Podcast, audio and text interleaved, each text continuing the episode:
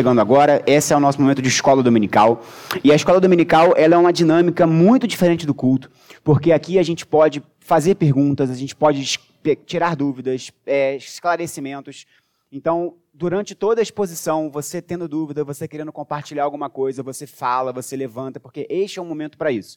Vladimir, eu tenho muita vergonha de falar em público, eu não quero fazer perguntas em público. Tudo bem, porque quando termina a aula, a gente, eu e o Reverendo Gabriel, a gente sempre fica aqui na frente. Então, se você quiser tirar sua dúvida em particular, você pode tirar também. O importante é que você esclareça as suas dúvidas.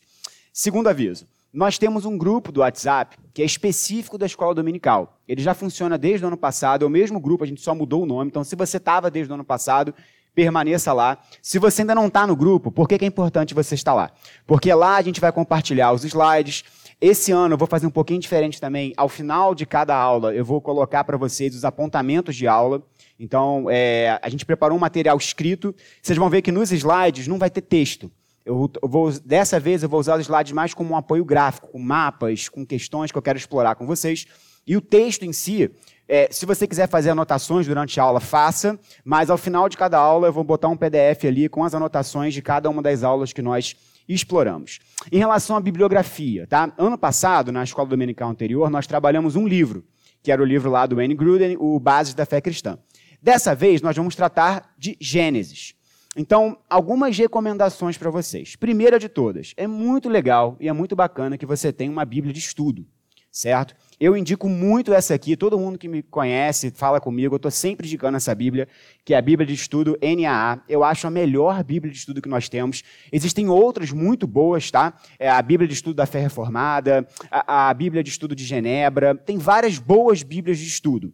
Eu recomendo muito essa aqui. É um investimento considerável, ela não é muito barata, mas ela é muito legal, é muito importante, muito rica de conteúdo. Então, fica a primeira dica para vocês: tenham uma Bíblia de estudo e acompanhem.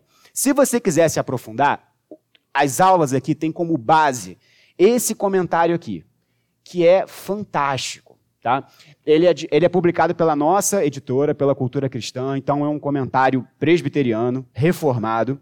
Quem é o Bruce Waltz, que é um dos maiores, uma das maiores autoridades em Antigo Testamento que nós temos.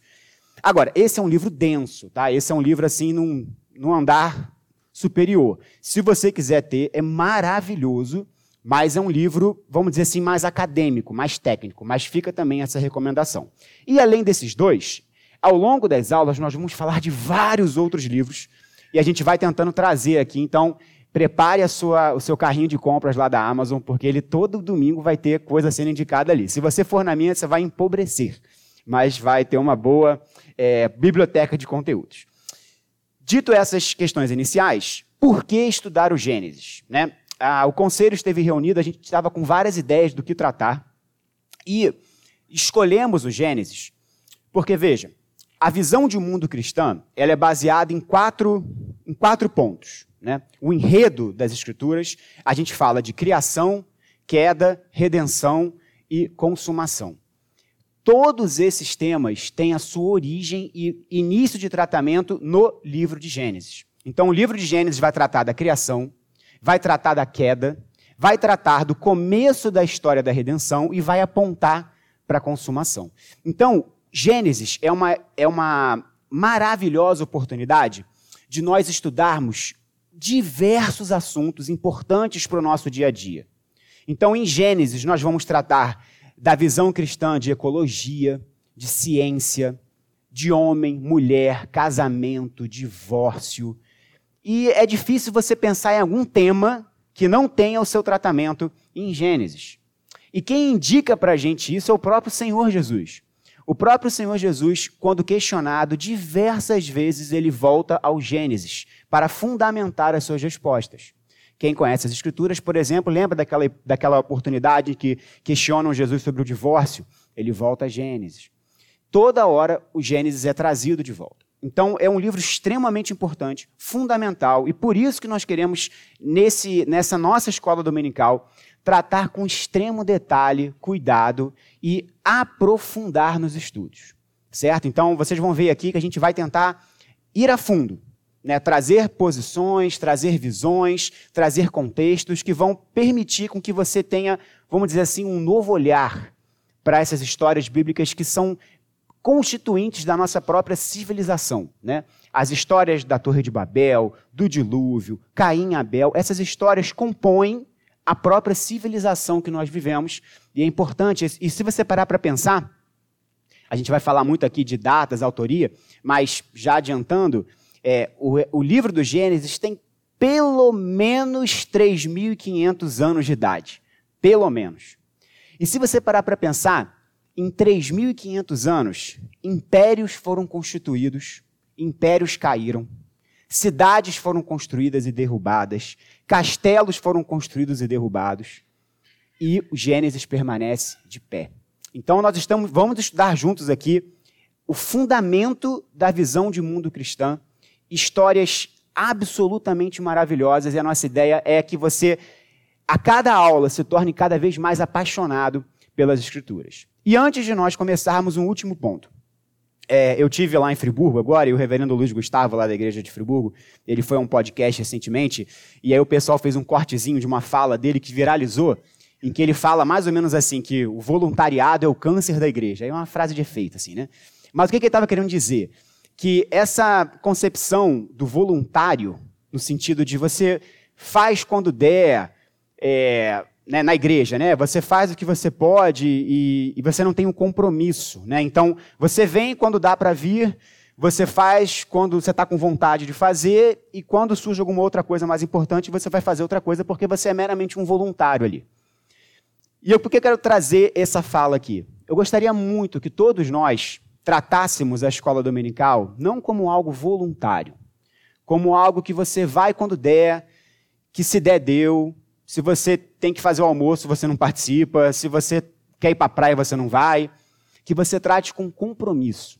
E veja, não um compromisso comigo, eu não sou ninguém, mas que você tenha um compromisso com o seu Senhor de participar da escola dominical, de estudar. Se porventura você não puder participar em determinado domingo, de você assistir a aula posteriormente, de você enviar suas dúvidas, enfim, de você hoje, aqui nessa manhã, você firmar um compromisso com o seu Senhor, não é comigo, e quando a gente firma um compromisso com Deus, é coisa séria, de você participar da escola dominical da sua igreja para você ser engrandecido e crescer na fé. Amém? Amém? Vamos então começar. Ah, quem está aí com o material, eu enviei no, no WhatsApp, tá? Os slides. Vamos lá. Então, o tema da nossa aula, conhecendo as Escrituras, Gênesis. O mote das nossas aulas, e eu pretendo sempre começar com esse, com esse trecho, até que a gente memorize isso aqui ao longo do ano, é o Shema, né, Israel.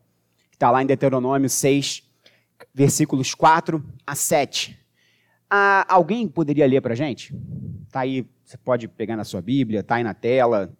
Eu queria né, que cada aula a gente começasse lendo né, isso aqui, porque isso aqui é o, é o nosso fundamento. Quem pode ler para a gente?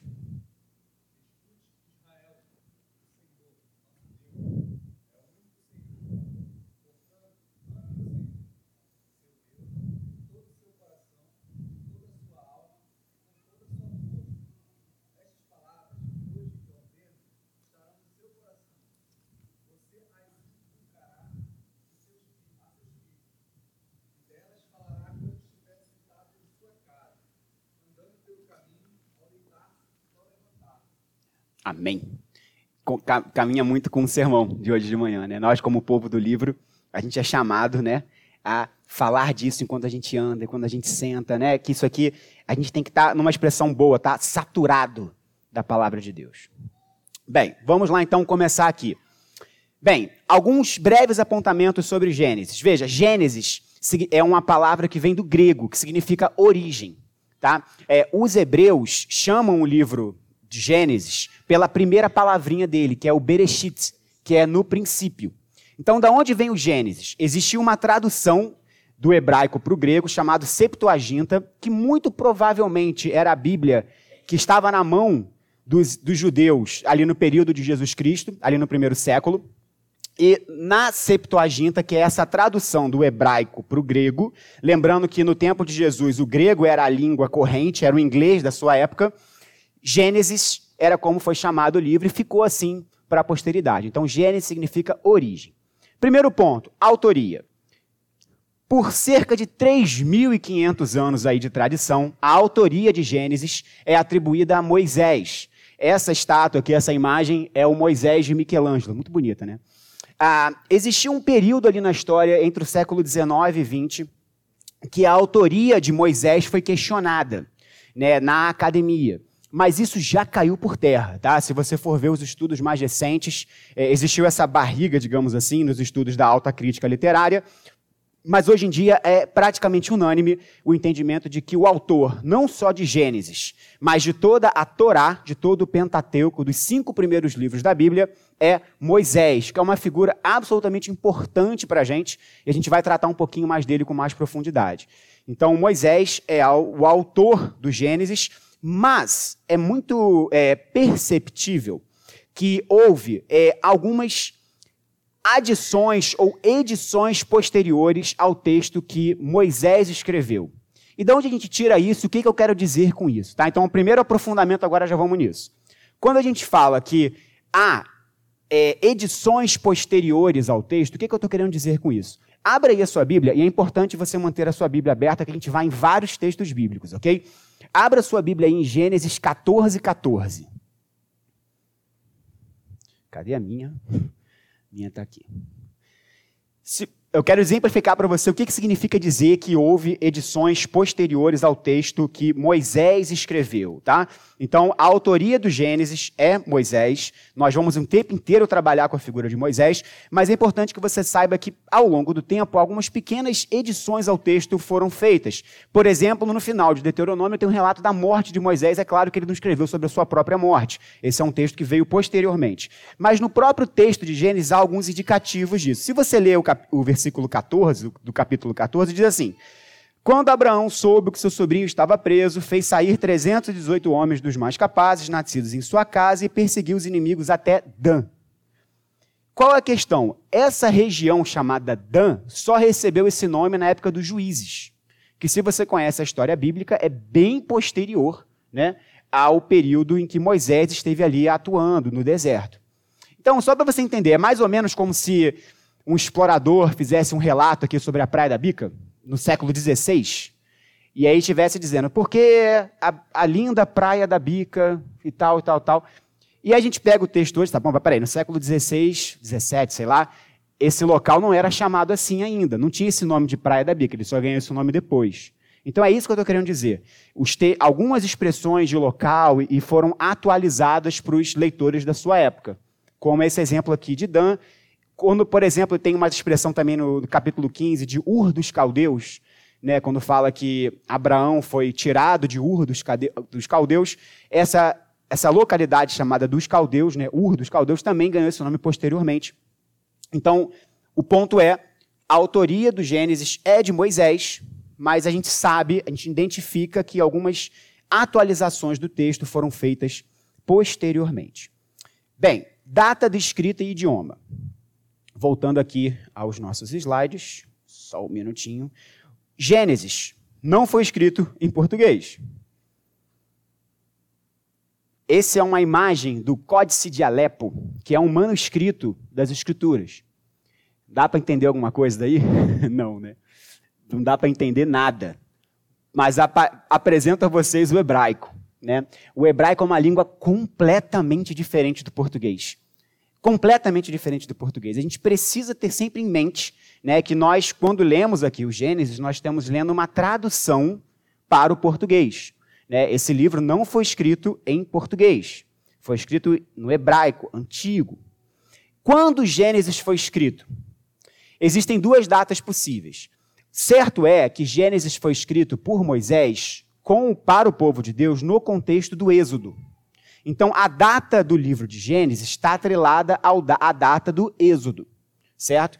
A gente não sabe exatamente quando, mas duas, dois episódios são os mais prováveis. No Sinai, né, quando o povo de Deus para ali no Monte Sinai e Deus dá os dez mandamentos, tem aquela questão toda do bezerro de ouro, estão lembrados dessa história? É possível que Gênesis tenha sido escrito por Moisés neste contexto, ou provável, uma outra provável momento é no final da vida de Moisés, no contexto ali do Deuteronômio, que são os últimos discursos de Moisés.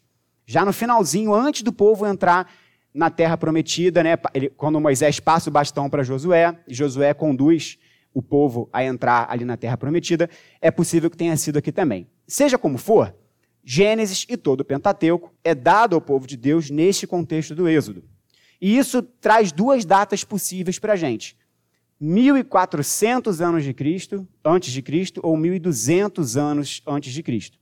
Tá? A gente não precisa entrar em muitos detalhes aqui, é mais só para você entender o contexto. Então pensa, aquelas pirâmides do Egito lá são mais ou menos 3 mil anos antes de Cristo.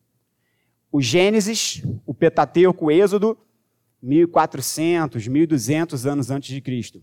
Sócrates, Aristóteles, Platão, na Grécia, 400 anos antes de Cristo. Então, vai fazendo na sua cabeça aí uma, uma linha do tempo, mais ou menos. Tá? Então, Gênesis é feito, é, é escrito por Moisés, mais ou menos aí nesse período de 1200, 1400 anos de Cristo. E onde o Gênesis foi escrito?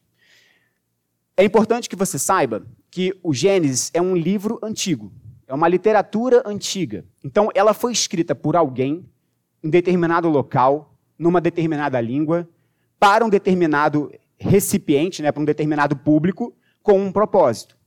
Então, quando a gente remonta essas origens históricas, a gente está tentando entender o contexto daquele livro. E Gênesis foi escrito no que nós chamamos de Antigo Oriente Próximo. E aí que eu quero mostrar para você no mapa a região de que nós estamos falando, tá? Então, vou tentar usar aqui esse recurso. Será que a gente consegue abaixar um pouquinho a luz aqui do templo? Espera aí. Ah, ih, não vou conseguir. Aqui. Você consegue ver que eu estou aqui sublinhando o Egito? Então, ó, aqui é o que nós chamamos hoje de Oriente Médio. Tá? Atualmente, quando você é Oriente Médio, é essa região geográfica. E, aí, e é muito importante a gente entender o local em que Gênesis foi escrito, porque isso vai ajudar a gente a entender os, os propósitos e os objetivos de Moisés quando escreveu o livro. Então, essa aqui, aqui no meio, é o mar Mediterrâneo, certo? Para cá está a Grécia, Itália, a Europa está aqui em cima. Essa parte escrito aqui, Anatólia, é hoje a Turquia. É a parte asiática da Turquia. Lembra que a Turquia tem parte na Europa, né? parte na Ásia. Aqui, onde está escrito Canaã, aqui no meio, é onde hoje é Israel, Síria, onde o bicho está pegando lá com Hamas etc. É essa região aqui. A faixa de Gaza é essa pontinha aqui que liga o Egito a Israel, aqui onde eu estou sublinhando. O Egito está para cá.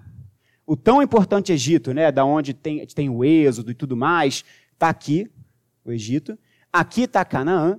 E essa parte aqui escrito Mesopotâmia, que é entre rios, a gente tem aqui na parte sul Babilônia. Aí cadê?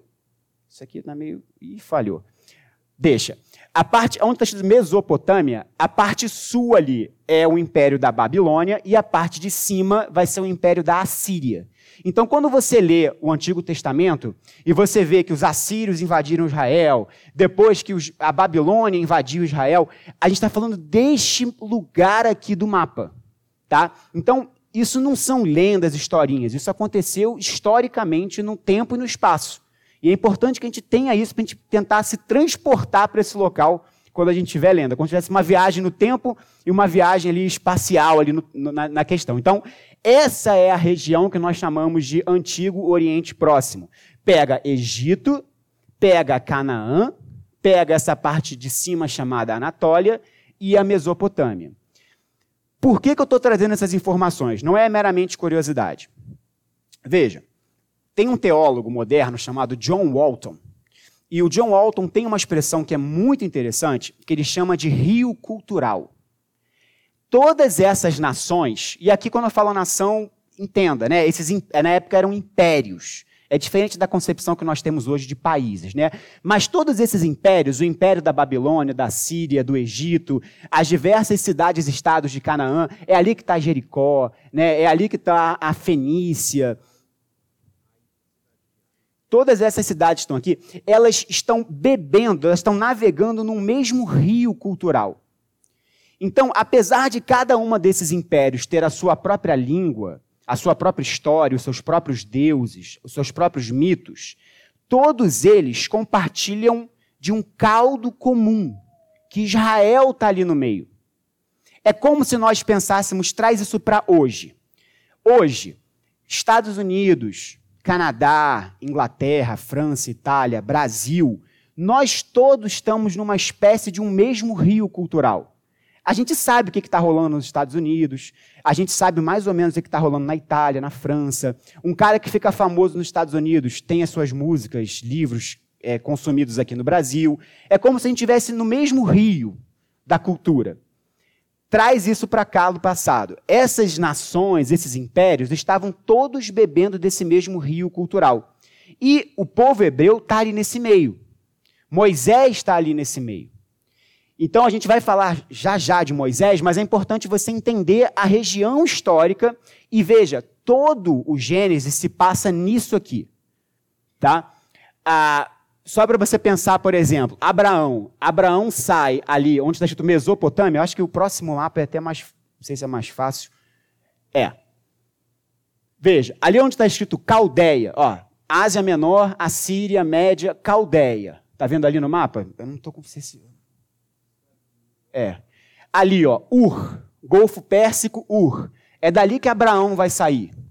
Abraão vai sair de Ur, vai lá em direção à Síria, depois ele vai pegar, vamos dizer assim, para a esquerda, onde está escrito Síria ali, vai descer, vai passar pela terra prometida, vai para o Egito. Então, todas as histórias do Antigo Testamento, e Gênesis em particular, se passa neste local.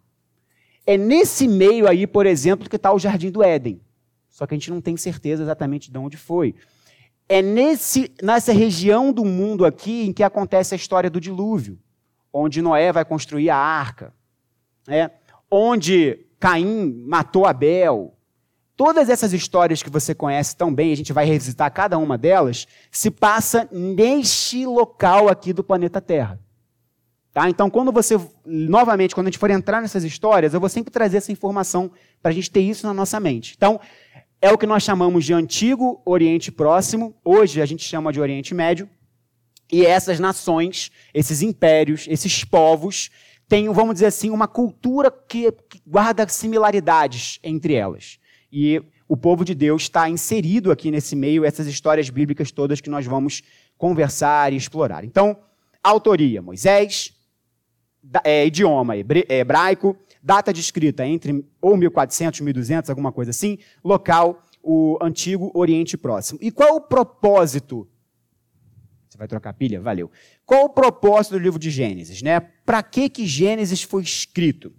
Veja, Gênesis não foi escrito para refutar Big Bang. Gênesis não foi escrito para você, para Moisés não estava querendo ganhar um argumento na, na universidade. Tem nada a ver com isso, né?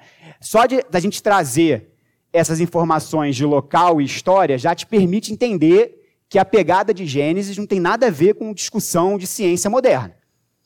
Estamos falando de um livro da antiguidade. Qual o propósito? Veja, Gênesis foi escrito no deserto para hebreus recém-saídos do período de 400 anos de escravidão no Egito e um povo que estava então saturado daquela visão de mundo egípcia. Você pensa, o Brasil tem 500 e poucos anos. O povo de Deus ficou 400 anos no Egito, aprendendo as histórias daquele povo, aprendendo, aprendendo o idioma daquele povo, aprendendo o panteão dos deuses, as histórias de origem. Então, aquele povo, aqui, né, Deus aparece para Moisés na sarça ardente, chama, você conhece aquela história da, da, das pragas do Egito e tal. O povo sai. Só que o povo sai é imbuído, be, é, be, é, é imerso nesse caldo cultural dos egípcios.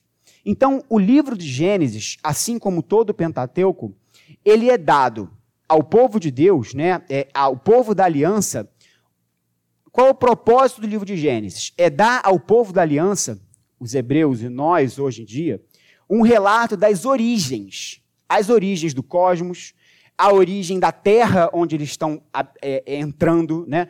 a origem deles próprios e responder uma grande pergunta: quem nós devemos adorar?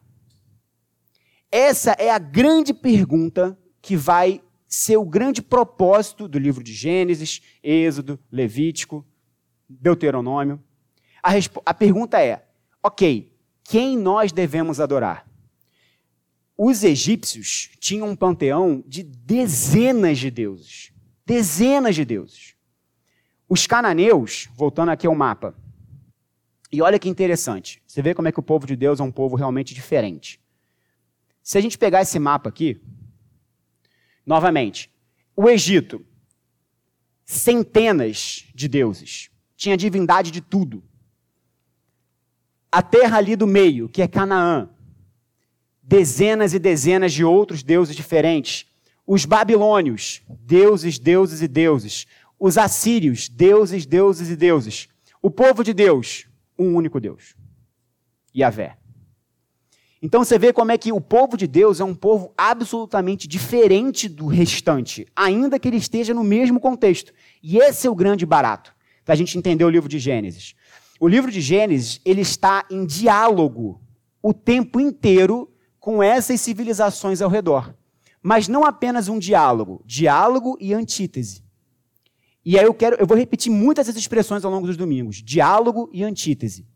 Moisés está ao mesmo tempo conversando com esse, esse rio cultural no qual o, po, o povo estava inserido e antítese, dizendo: opa, aqui é diferente, aqui a banda toca diferente. Então, esse povo que sai do Egito em direção à Terra Prometida, ele estava há 400 anos aprendendo que existiam centenas de deuses diferentes. E Moisés, resgatando as origens do próprio povo, diz: não. O Shema Israel que nós lemos aqui no início da aula. Ouve Israel, o Senhor é o único Deus. Então, o livro de Gênesis, ele visa dar essas origens, relatar como é que tudo começou, como é que o povo começou, mas a grande pergunta o tempo inteiro é: quem é esse Deus a quem nós devemos adorar? Né? Yahvé. Então, voltando aqui para o nosso material. Então, esse é o grande propósito do livro de Gênesis a, a estrutura básica do livro, ok? Qual é a estrutura básica do livro de Gênesis? Gênesis, aqui está um resuminho. Gênesis ele é dividido em duas partes. A primeira parte, na verdade, ele tem um prólogo, né? E aí prólogo é aquilo que vem antes, epílogo é aquilo que vem ao final. Então ele tem um prólogo que são os capítulos 1 e 2, que é onde nós estamos agora. Então ele tem o prólogo e depois ele é dividido em 10 livros. Então, Gênesis, ele tem esse prólogo inicial que relata a criação, né? Capítulos do, do capítulo 1, versículo 1 do capítulo 1 até o versículo 3 do capítulo 2, é o chamado prólogo do livro de Gênesis. E aí depois ele é dividido em 10 toledotes. O que, que é isso? Essa é uma expressão do hebraico que está no início de cada um desses períodos. Então, quando você lê ali, essas são as origens de, essas são as gerações de, o hebraico é Toledotes, e são dez divisões dessas. Então você tem, vamos dizer assim, o prólogo, a parte A, que é o relato das origens antes dos patriarcas, então que vai do capítulo 1 ao capítulo 11. Então você tem nessa parte aqui, né, a criação do mundo, é, o relato do jardim do Éden, Adão e Eva, Caim e Abel, Sete, Noé, dilúvio, pós-dilúvio a Tábua das Nações e termina com o relato da Torre de Babel. São os 11 primeiros capítulos de Gênesis.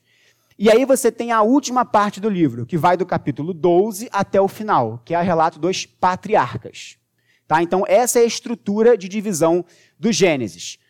Você tem o prólogo, que é onde nós estamos. Você tem a parte A, que vai até o capítulo 11, que é o relato das origens antes dos patriarcas.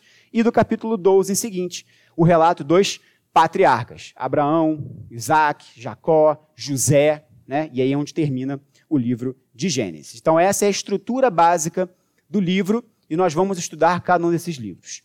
Personagens principais né, do livro de Gênesis, todos nós conhecemos, então já citei alguns aqui, mas é, essas figuras tão importantes que a gente aprende desde lá de criancinha na escola dominical, né, sobre Noé, sobre Abraão, é, sobre José no Egito, a gente vai voltar a todas essas histórias.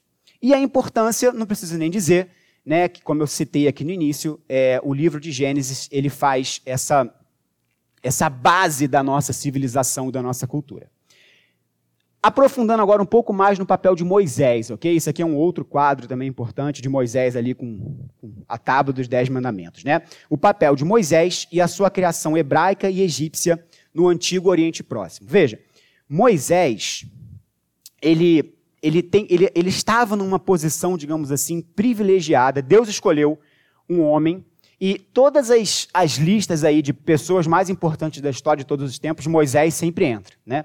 Então, o Moisés era um semita, né, era um descendente do, de Sem, era um semita. É, o nome ali seria Moshe, né, o nome hebraico de Moisés, Moshe. Ele nasceu no Egito, né, então estamos falando de um egípcio. Olha que interessante. Às vezes a gente não para para pensar um pouco nisso, né, que Moisés nasceu no Egito. Durante a época do chamado Império Novo, que vai. É, foi um império. É, se você pegar a história do Egito, é uma história gigantesca. Né? É, são milhares e milhares de anos de história e dividido em vários impérios diferentes. O período em que Moisés viveu é o período do chamado Império Novo, que vai de 1500 anos de Cristo até 500 anos antes de Cristo. O período de mil anos. É, e os egípcios a gente fala tudo assim, né? Mil anos, 1500 anos. É um, é um povo muito, muito antigo, né? E olha que interessante. Provavelmente, toda essa história que a gente conhece de Moisés, das pragas, da liberação do povo. Né? Antes disso, até, a história de José sendo vendido para o Egito, né? e aí crescendo na casa de Potifar, interpreta os sonhos, e aí ele chega à segunda posição é, né, dentro. Parou para pensar nisso? Que esquisito essa história de um estrangeiro ir para o Egito e chegar no segundo patamar do negócio? Você já, parou, já deu um passo para trás para pensar nisso? Que estranho que é essa história. Às vezes eu fico pensando assim, ué, mas como é que um, um estrangeiro chega lá no Egito e cresce tanto? Tem uma explicação interessante para isso. Esse período histórico aqui do Egito, que vai de 1500 anos antes de Cristo até 500 anos antes de Cristo, esse chamado Império Novo, o povo egípcio foi dominado por uma tribo chamada de Ixos. Era um povo que veio do norte, conquistou o Egito e governou o Egito. Então, a gente consegue entender o ambiente cultural em que um estrangeiro pode chegar lá e crescer. Isso é muito interessante. Então, provavelmente, essa história toda que a gente conhece de José indo para o Egito e crescendo, Moisés sendo um estrangeiro, adotado pela filha de Faraó e criado no, no palácio, a gente entende um pouquinho melhor isso aqui se esse período histórico, né, como a gente entende, bater com esse período em que esse povo chamado de Ixos dominava o Egito. Então existia uma abertura maior para estrangeiros crescerem ali no meio. Como é a história de José, como é a história de Moisés, por exemplo. E uma coisa interessante, é, hoje, dentro da academia, é, um dos principais autores é, sobre história dos hebreus é o John Bright. E o John Bright, ele, ele traz dentro desse, dentro desse diálogo, uma, dentro dessa pesquisa, uma coisa muito interessante, que a, algumas fontes indicam que dentro dos Ixos havia uma proximidade muito grande com os semitas, ou até que os Ixos eram semitas. Que os Ixos eram semitas.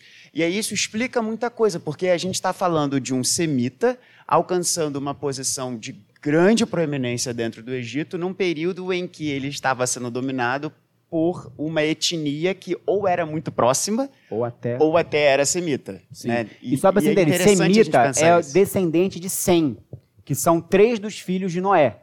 Né? Sem, Cã e Jafé. Então, quando a gente fala semita, a gente está falando de um descendente desses de Sem. Diga, meu irmão.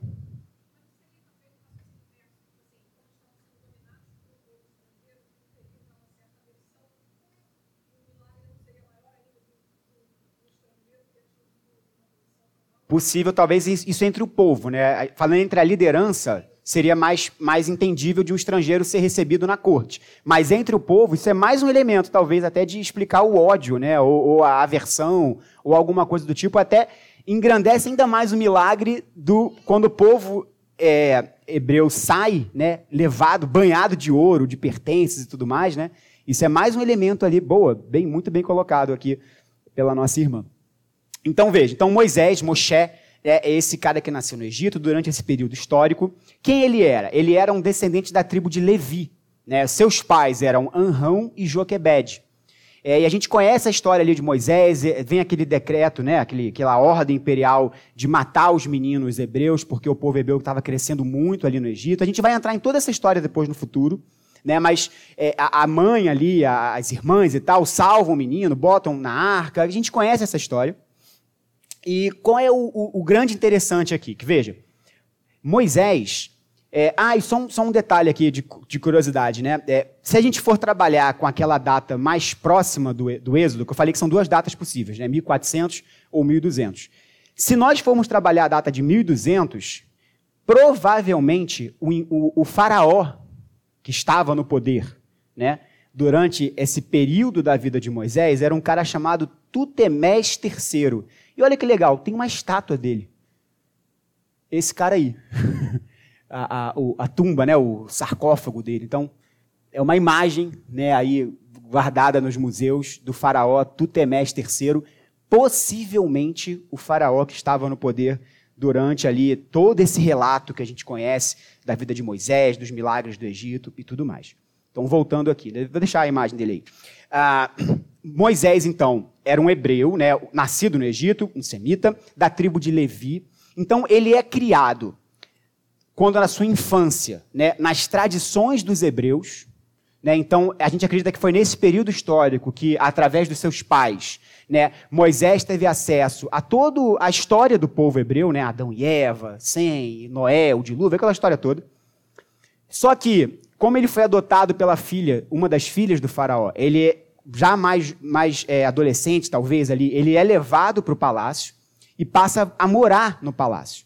Né? E ali ele então tem acesso ao melhor do conhecimento que existia na sua época, porque o Egito era a nação mais forte do mundo naquele contexto, naquele período. Então Moisés consegue reunir o melhor, digamos assim, da tradição dos hebreus, passado pela sua família, e tem acesso a todo o vasto gama de ciência e conhecimento que os egípcios detinham naquela época. Então Moisés está numa figura privilegiada de conhecer o que está rolando e ainda Deus se revela a ele pessoalmente, né? Na sarça ardente, em várias outras opções, ou vários outros contextos. Então, Moisés ele é talhado por Deus para ser esse cara que vai dialogar com a cultura do seu tempo, né? E ensinar ao povo de Deus as suas origens. Então, é uma é uma muito interessante. Então, é nesse contexto, né, de morando no palácio, que Moisés tem acesso ali a, né, a, a, as histórias do Antigo Oriente Próximo né, os relatos, a epopeia de Gilgamesh, a epopeia de Atarraces, os contos, as lendas, os mitos, as histórias que rolavam nesse rio cultural em que o povo estava inserido.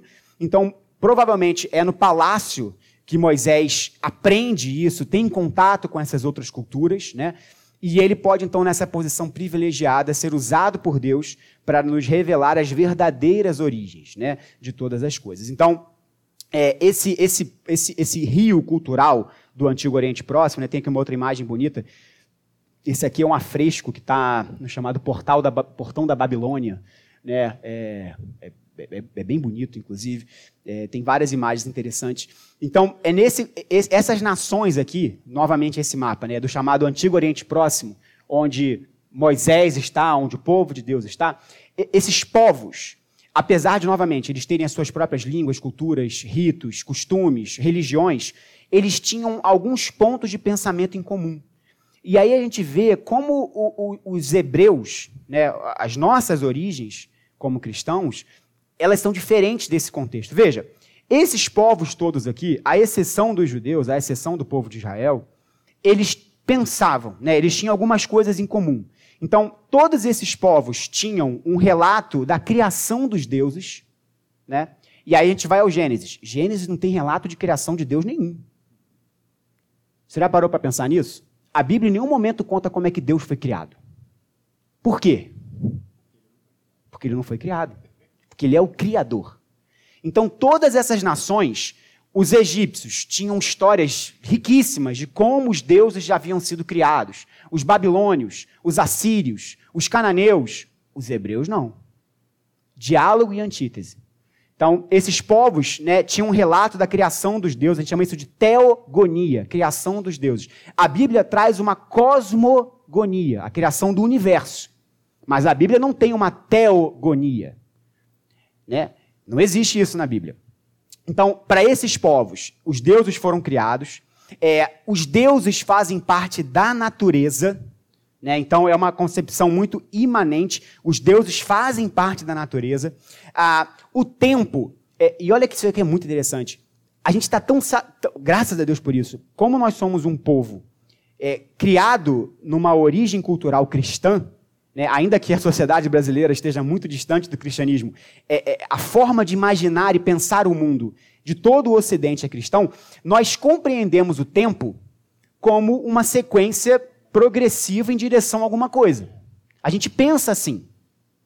Os povos dessa, desse período não pensavam assim. Para esses povos, o templo era um eterno ciclo. Era um eterno ciclo. Isso é tão louco porque a gente está tão acostumado a pensar como cristãos pensam, e graças a Deus por isso, que a gente nem percebe isso. Mas a gente compreende o tempo como um passar de dias rumo a alguma coisa. Só que essa ideia do tempo rumando para alguma direção, esse, essa ideia, ela vem com os judeus. É uma das dádivas do pensamento judeu para o mundo. Por quê? Porque Deus entra na história. Então, esses povos, os egípcios, os cananeus, os assírios, os babilônios, eles pensavam no tempo como um eterno ciclo. Um ciclo eterno. E o povo de Deus pensa de uma maneira diferente. A gente vai trabalhar mais isso. Fica tranquilo se você ainda está pescando essas ideias, não tem problema. Então, é a concepção do eterno retorno, né, de um ciclo que não termina nunca. E a concepção cristã é bem diferente disso. Então, eles trazem, né, esses povos trazem a criação do mundo, a criação dos seres humanos a partir de um caos primordial. Todos esses, esses, esses, esses povos, nos seus relatos de origem, a gente vai trabalhar alguns deles, a ideia de um caos primordial, de deuses do caos e deuses da ordem que lutam entre si, e dessa batalha surge o cosmos, surge o ser humano. Vê como é que a criação do Gênesis não tem nada a ver com isso. Né? Mesmo no princípio a terra era sem forma e vazia, né? como está lá, a gente vai tratar o Tohu Bohu, é, isso está debaixo da soberania de Deus. Né? Então é, um, é, uma forma diferente de você pensar. Então, Marduk brigando com Tiamat no relato do Enuma Elis, por exemplo, é um relato babilônio, bem diferente das escrituras, né? Então, a gente vai perceber, e eu quero indicar isso para vocês ao longo da nossa jornada aqui, que em vários momentos Moisés está intencionalmente é, polemizando com esses relatos. Então é como se Moisés soubesse que a sua audiência conhecia aquelas histórias, conhecia aqueles relatos, e ele está dizendo: olha, vocês ouviram isso aqui, mas deixa eu contar para vocês como é que é de verdade. Então, o tempo inteiro é esse diálogo e essa antítese. Então, existe um movimento importante na teologia contemporânea, e tem vários autores importantes aqui, o John Walton, o próprio Bruce Waltz, que eu indiquei aqui o livro, esse Drew Johnson, é, que eu gosto muito dele, John Walton, Sidney Gredanos, enfim, uma série de autores que é, tentam trabalhar a literatura do Antigo Testamento, principalmente a literatura ali do Pentateuco, em diálogo com essas fontes do Antigo Oriente Próximo. E veja que legal. Às vezes as pessoas acham que os cristãos não gostam de ciência, né? Ou que a gente refuta essas coisas. Isso é uma bobagem. Porque é, esses livros, os livros, a literatura produzida por esses povos, elas não eram conhecidas até muito recentemente. É, a, a, literatura produ, produzida por esses povos, ela foi descoberta por achados arqueológicos no, século, no final do século XIX início do século XX. Então, por quase dois mil anos, a gente não sabia o que, que os assírios tinham produzido, o que, que os babilônios tinham produzido, o que, muito do que os egípcios produziram, isso é muito recente. Por exemplo, Calvino, quando escreveu as Institutas, não tinha acesso, por exemplo, ao Enuma Elis, que é o relato das origens dos babilônios. Isso foi redescoberto muito recentemente. Então, é, é, e aí isso foi muito legal, porque isso levou os nossos teólogos e estudiosos a entender melhor o contexto desses povos que estavam ao redor dos, dos israelitas. E aí, esse contexto melhor ajuda a gente a entender melhor o nosso próprio texto bíblico. Né? Então, esse, esse descoberta da literatura babilônica no século XIX, século XX, ajudou a gente a ter melhor esse contexto. E aí é muito interessante, porque a gente percebe muito claramente que o texto bíblico ele está em diálogo com esses povos ao redor, mas ele não depende em nada desses povos ao redor. Talvez algum amiguinho seu assim inteligentinho na universidade já tenha chegado para você e falado: "Ah, você sabia que a história de Jesus, na verdade, é, é um deus lá egípcio qualquer? Eu esqueci até quem, fala. Mitra, né? Tem aí vários, né? É, é, enfim, sempre alguém vem assim achando que está abafando, assim, que é super inteligente. Não, você sabia que o relato do dilúvio, os babilônios têm um relato, não sei o quê. E é verdade. Isso que é legal. Existem sim várias histórias parecidas com as histórias bíblicas nesses povos. Quando a gente entrar no dilúvio, vai ser um barato. Porque o dilúvio ele está registrado em todos os povos, em todos os continentes, é, ao longo da história. E aí a gente vai entender qual é a relação do texto bíblico com esses textos ao seu redor. Mas isso é um papo para o próximo tema. Né? Então, a gente compreende esse diálogo entre Gênesis e a literatura ao seu redor.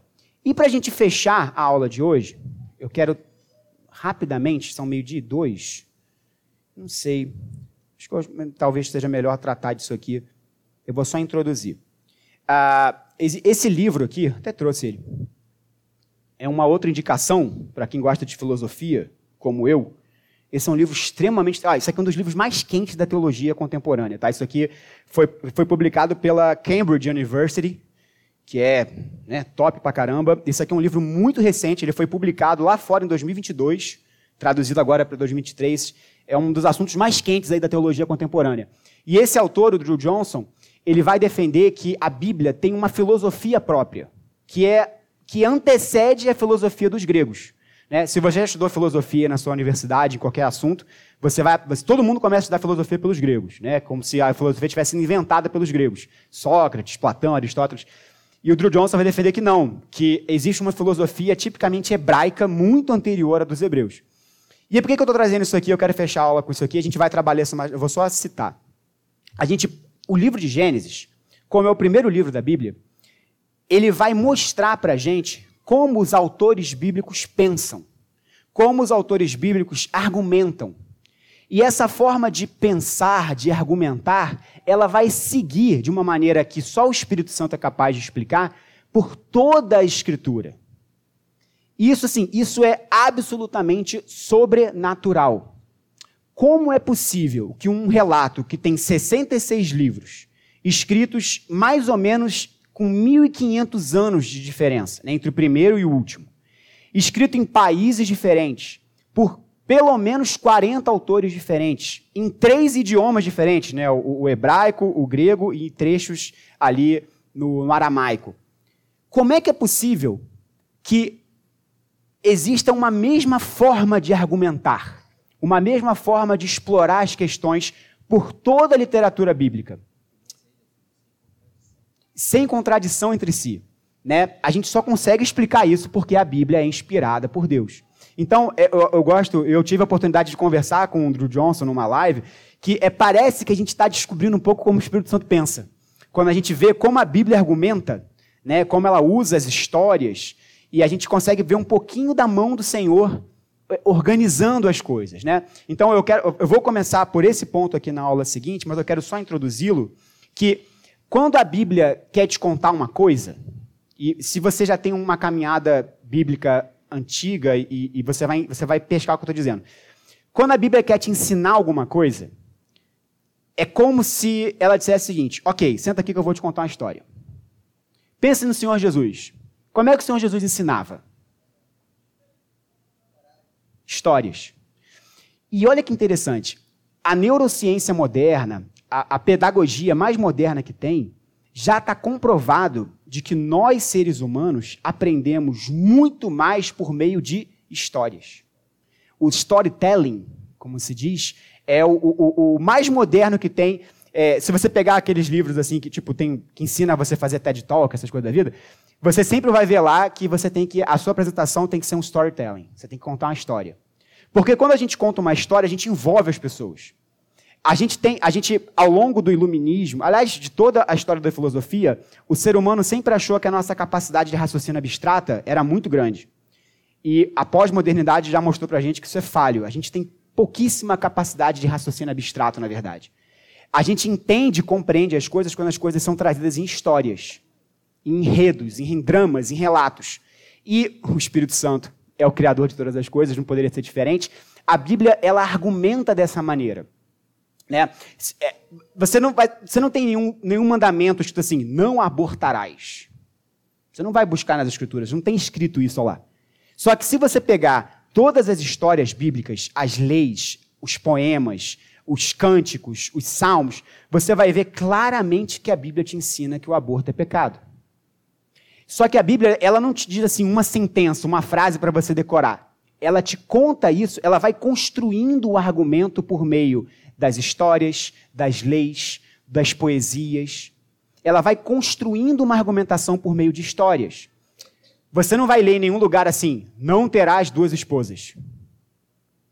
Não está escrito isso. Você pegar, ah, mas me diz ali, qual é o versículo que diz que eu não posso me casar com duas mulheres diferentes? Não tem. Só que se você pegar todas as histórias bíblicas, você vai ver que sempre que houve bigamia e poligamia, houve desgraça.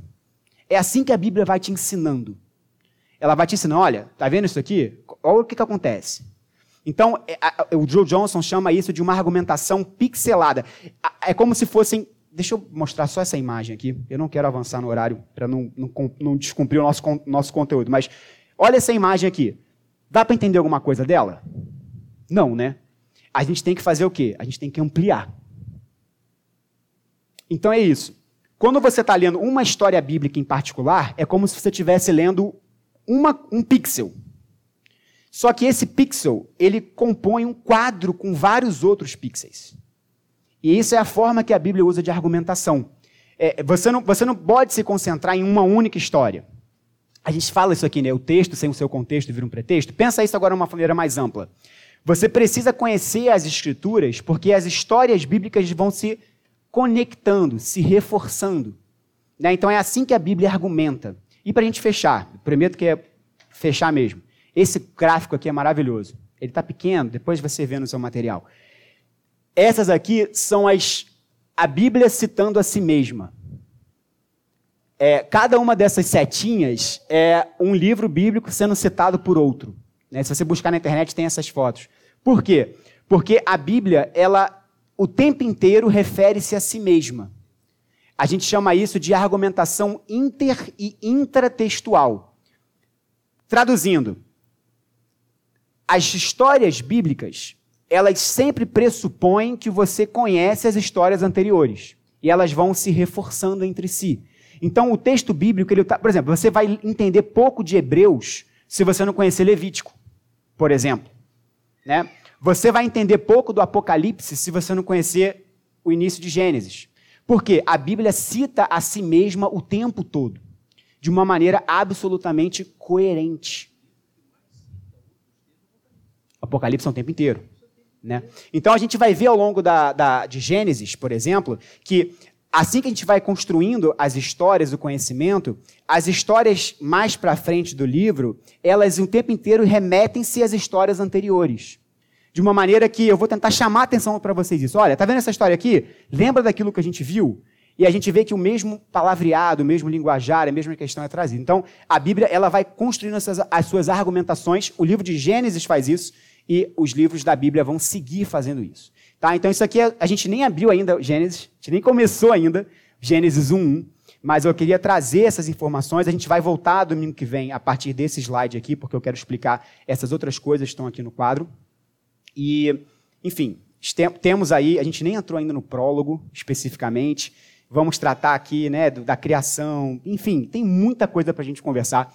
É, venha com a gente, se comprometa com esse, com esse, com esse projeto, né, porque a gente vai é, se aprofundar nas histórias bíblicas e a gente vai. Eu quero. A, a minha intenção, a minha oração é que você cada vez mais entenda a riqueza da profundidade, da riqueza, da profundidade da Bíblia Sagrada. A gente às vezes menospreza um pouco a Bíblia. Às vezes a gente não não está assim tão ciente de quão fantasticamente maravilhosa é a palavra de Deus, quão rica, quão complexa, quão bela, quão linda é as Escrituras. E esse estudo em Gênesis, a nossa intenção, minha, do Reverendo Gabriel, de todo o conselho, é que os membros do jardim, a gente não só conheça a fundo as Escrituras como discípulos de Cristo Jesus, mas que a gente abra a Bíblia e fique encantado com ela. Né? Que a gente abra a Bíblia e fala, meu Deus, isso aqui é, vem do Senhor, porque vem mesmo. Né? Vamos ficar de pé, vamos orar. Vou pedir para o nosso pastor orar para a gente concluindo essa aula. E domingo que vem a gente continua se aprofundando no estudo do Gênesis. Se você tem dúvidas, questões, eu e o Reverendo Gabriel vamos ficar aqui à frente, você pode vir, fique à vontade. E, novamente, tem o grupo do, do WhatsApp, se você ainda não está lá, fala aqui com a gente que a gente adiciona você para você ter acesso a esse material, ok? Não tem bom dia, não tem corrente, não tem nada disso. É só o material da, da, da escola dominical, prometo a vocês.